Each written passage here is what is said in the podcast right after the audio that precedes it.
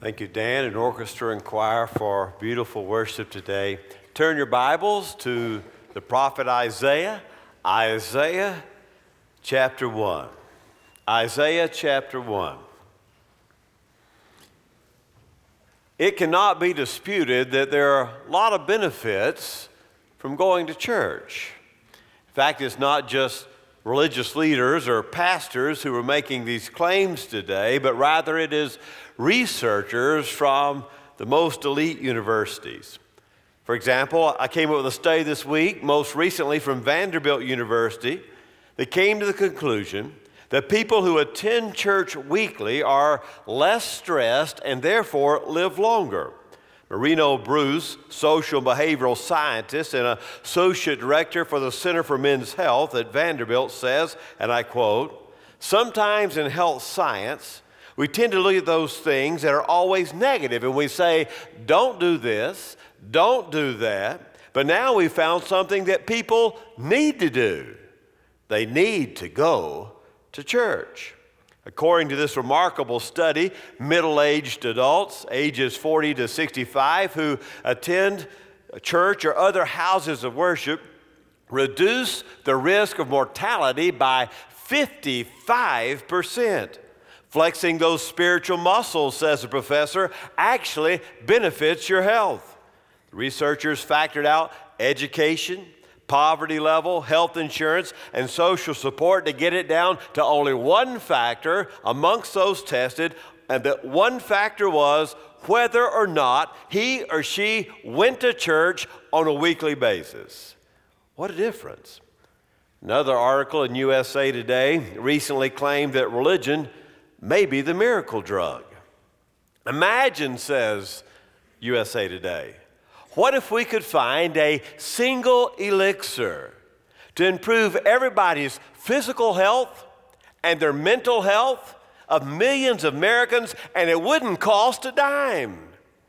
What value would society place on a miracle drug if we could find something like this? Taking it a step further, USA Today said, What if you only had to take this drug once a week? What if it would reduce mortality by 20 to 30% over a 15 year period? Well, the good news is, writes USA Today, this miracle drug is already here, but people just aren't taking it. It's religion. More specifically, most specifically, it is weekly worship in church. USA Today's article is co authored by a professor from no less than Harvard University. He studied the health benefits of showing up to church on a weekly basis for double decades. Now, there's a distinction, says the Harvard professor. It's not spirituality that makes you more healthy. It's not staying home and reading your Sunday school lesson. It's not a do it yourself version or a workbook or an online Bible study. Those may be good things, but that's not what he studied. It is actually being here physically present in the house of God. It's not spirituality, it is, in fact, attendance to church, not solitary practice, writes the professor. Study was conducted, conducted by Tyler VanderWeele, professor of epidemiology at the Harvard T.H. Chan School of Public Health. He discovered that women who attended church more than once a week had a 33% less risk of dying during the study period, a lower risk of dying from cardiovascular disease, and much less likely to contract cancer. The professor said, and I quote verbatim from the Harvard professor something powerful is taking place at church and it enhances your health. Now, this isn't something published in Sunday School News, but JAMA, the Journal of the American Medical Association, Internal Medicine, they factored out all the other things. Diet and physical activity and alcohol use and consumption and smoking status and depression and race and ethnicity and got it down to one question and one question only a 20 year study. Do you or do you not go to church and how does it impact your health? Well it's, it's tremendous how it impacts, impacts our health in fact, so revealing are these recent studies that PBS did a special documentary entitled Your Health a sacred matter. They said, perhaps some are saying, your doctor ought to be writing you a script, go to church and hand it to you for you to get better. Well, it gets better than that. I actually found another article this week. This one's Notre Dame. So we got Vanderbilt and Harvard and now Notre Dame. Notre Dame says church attendance boosts a student's GPA. Church attendance boosts a student's GPA. Quote the professor If you want to boost your teenager's grade point average, take your kid to church.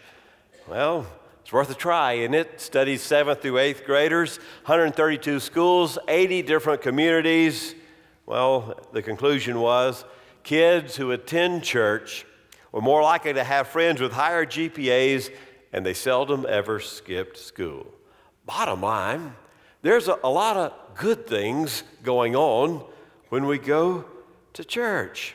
If you think about Psalm 73 and that particular song, the psalmist is confused about all of life and he looks around and he says, I see the evil prospering and those who do good are failing. And I, I wonder what's the meaning to life. And then he says, I went to your house, O God, and then I realized that those who are evil are standing on thin ice and they will face the judgment of God. I came into the house of God and I've got a whole new perspective.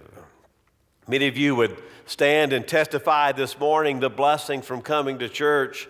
Perhaps it was here at church that you first learned the great stories of faith. Even as a child in the preschool, you, learned about Daniel and the lion's den and what faith meant. You learned about the shepherd and how he felled the giant with his slingshot. Maybe it's here at church that you made the proclamation that Jesus is Lord, and it's certainly here at church that you were plunged in the baptismal waters and said, I die with him and I rise with him. It's here at church that you made that covenant of marriage, many of you right here in this place, in this holy room. And many of you have trusted the Lord with the souls and the bodies of your beloved right here in a funeral. We know there are a lot of positive results of going to church, but I got a different question. Despite what Harvard and Vanderbilt and Notre Dame are saying, are there any negative results? Are there any dangers of going to church? The people at Judah thought they were doing God a great service by showing up at the temple. They were worshiping on a regular basis. They were giving great offerings and sacrifices, the blood of bulls and lambs and goats. The temple was a very, very active and busy place. In fact, they were trampling God's house. Look what he says in verse 14. You are coming to my house so much, you are making me weary, the Lord says. You see, the, the Lord looked beneath the masses that were coming the Lord looked beyond the sacrifices, and the Lord looked at the heart of those who worship. And the Lord said, I am disgusted with your worship. I am not delighted in your worship at all. If all the activity at church makes you weary sometimes, the Lord says it makes him weary too if it's not done with a pure purpose. While, while coming to church may be the most healthy thing you can do for your, your body and your soul, it also can be a very dangerous thing. I want to give you three reasons why coming to church can be dangerous. First of all, when you go to church, you could be absent at the time you're taking up the most space. When you go to church, you could be absent at the time you're taking up the most space. I mean, going to church can be a meaningless, holy habit, can it not? It can be an activity that we go through without giving it any thought. We can physically be in our place, but mentally and emotionally and spiritually, we can be a million miles away. Turn over to Isaiah 29 13. Listen to what the Lord says to the prophet there.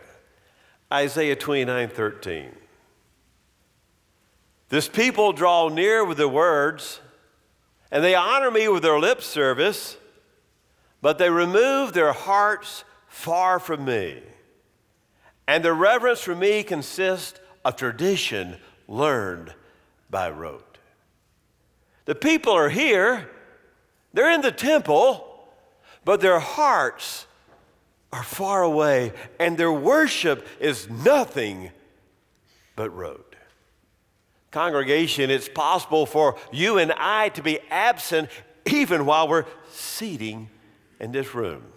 Now, I'm all for heart transplants. It's a life saving thing, but did you know that Dr. Christian Bernard, he was a, a pastor's son, he actually contrived how to do a heart transplant while he was sitting through a worship service. He sat there. I don't know what the preacher was preaching on, but something was going on in Dr. Christian Barnard's mind, and he came up with the idea of how to do a heart transplant instead of listening to the music of the sermon. I'm all thankful for heart transplants, but maybe that afternoon would have been a better time to come up with a procedure. He was physically present, but he was absent when it came to worship. Now, take it for granted that no one delights in your presence in this room every week more than I do. There's nothing worse than, than preaching to empty, empty wood. That's, that's no fun. But the question is bigger than that, isn't it? Even when we're here physically, are we here spiritually? Are our hearts here? Are we here actually in the presence of God and the presence of God's people? When we come here, we are to meet God face to face, and worship is a verb. It's not something for you to watch, it is something for you to do, to dedicate yourself. We come in our sinfulness and we meet a God who is holy, and we come in our weakness and we meet a God who is all powerful. We come with our limited, limited knowledge and we stand in the presence of a God who knows absolutely everything. We come here with our lives racked by the stress and the pain of the week to hear the Jesus say, Peace, be still. Worship is life transforming, but make sure you're not absent when you're, when you're supposed to be here. There's a, a second reason. That is, we have to be careful when we come to worship that the organization doesn't become more important than the cause, that the organization doesn't become more important than the cause. Historically, there's a man by the name of Lansbury who was very much involved in the, the labor movement in England. And it was an important party and it was a growing party. And the Labor Party was supposed to do exactly that look out for the interest of the common labor, the wages and working conditions and all those things. And as the party was growing and getting more popular, Lansbury had the gall to say this The thing that worries me the most about the Labor Party is it might become like the church. That is to say, the organization might become more important than the cause. Is the organization and our lives more important than the cause? Our cause is to preach the gospel, to tell the good news of God's love, the death of Christ, his resurrection, ascension, and return to people in Canada and Argentina and Amarillo.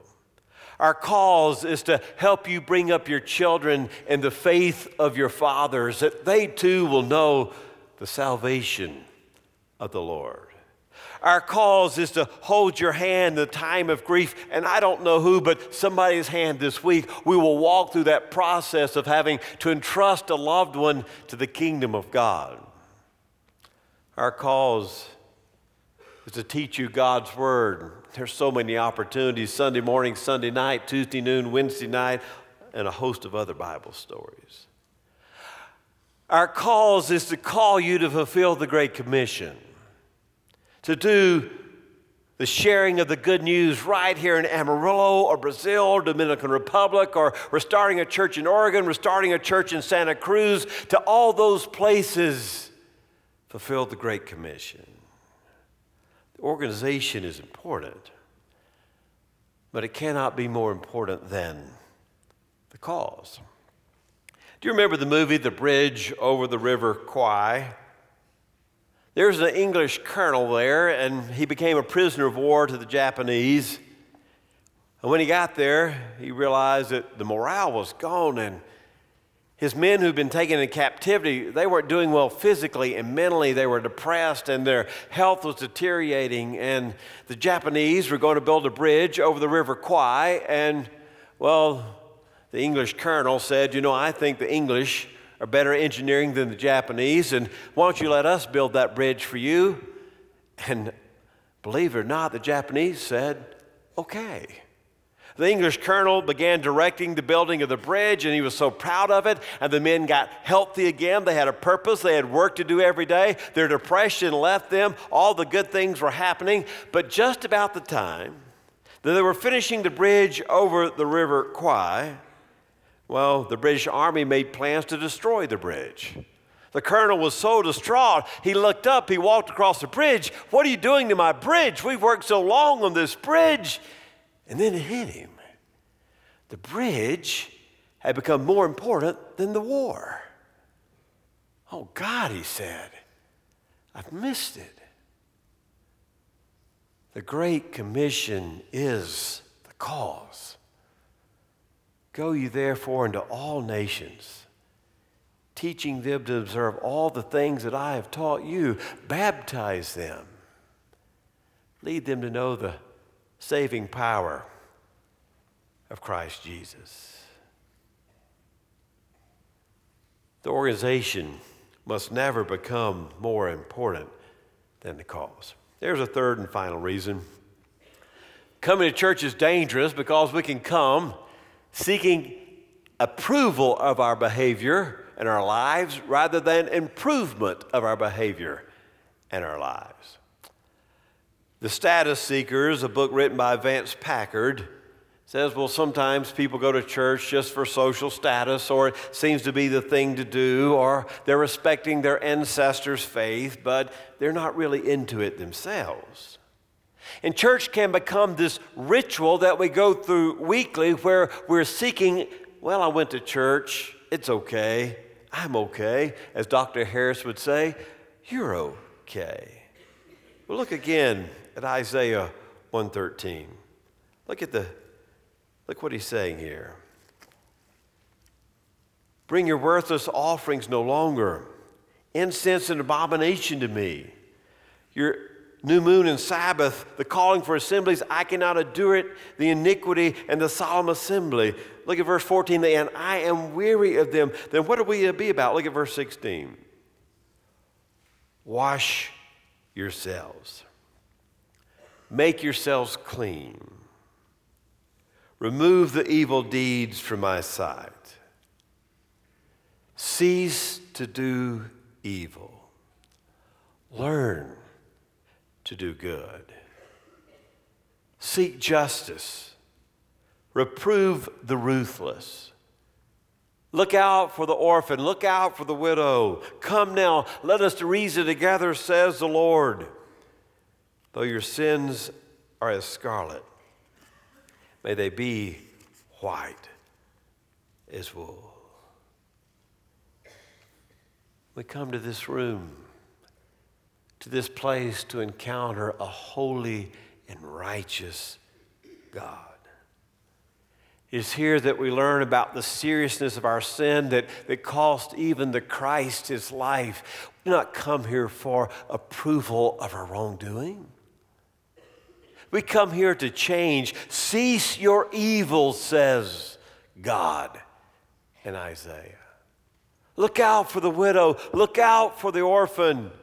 Your sins are bright red, they are scarlet. Let me wash them, that they will become white as snow. In Isaiah, in a, few chapters, in Isaiah chapter 6, he's going to have an image of the, the train of the Lord filling the temple, and he's going to say, Woe is me, for I, am a man of unclean lips, and I live amongst a people of unclean lips. God is holy. I need cleansing. He is scared to death of the holiness of God. Make no mistake about it. There are a host of good reasons for coming to church, and I studied the, the most recent studies from Harvard and Vanderbilt and Notre Dame this week, and Even I was surprised at the empirical evidence of the difference that going to church makes in our everyday lives. But here's the question Is this place for you ritual or relationship? You see the difference? Is it ritual? Are we just trampling the house of the Lord? Or is it relationship?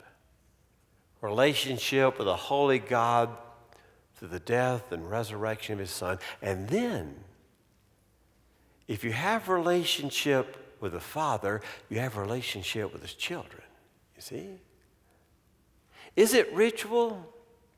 Did we think about it? Did we do it out of habit, even holy habit? When we came into this room this morning, were we present with our hearts, or would God say of us, as He said of ancient Israel, their hearts are so far from me, I wish they weren't even here? Or do we come vital, living, daily, growing relationship with God? And therefore, with God's people. Let us pray. Oh God, it's good to be here, but it's dangerous to be here. Anytime we're in your presence is dangerous, for you are holy and righteous and other than we. Father, how easy it is just to get up and come here without giving any thought that we're with you, we're with your people. Maybe there's one here this morning who needs to come, and the words of the prophet Isaiah say, My sins are as scarlet, and I, I need them to be as white as snow through the crucifixion and resurrection of Jesus. Maybe there are others who would come this morning and say, I want to be a part of this people who are about relationship and not ritual. I want God as my father and the folks in this room as my family. In the name of Jesus, we pray. Amen.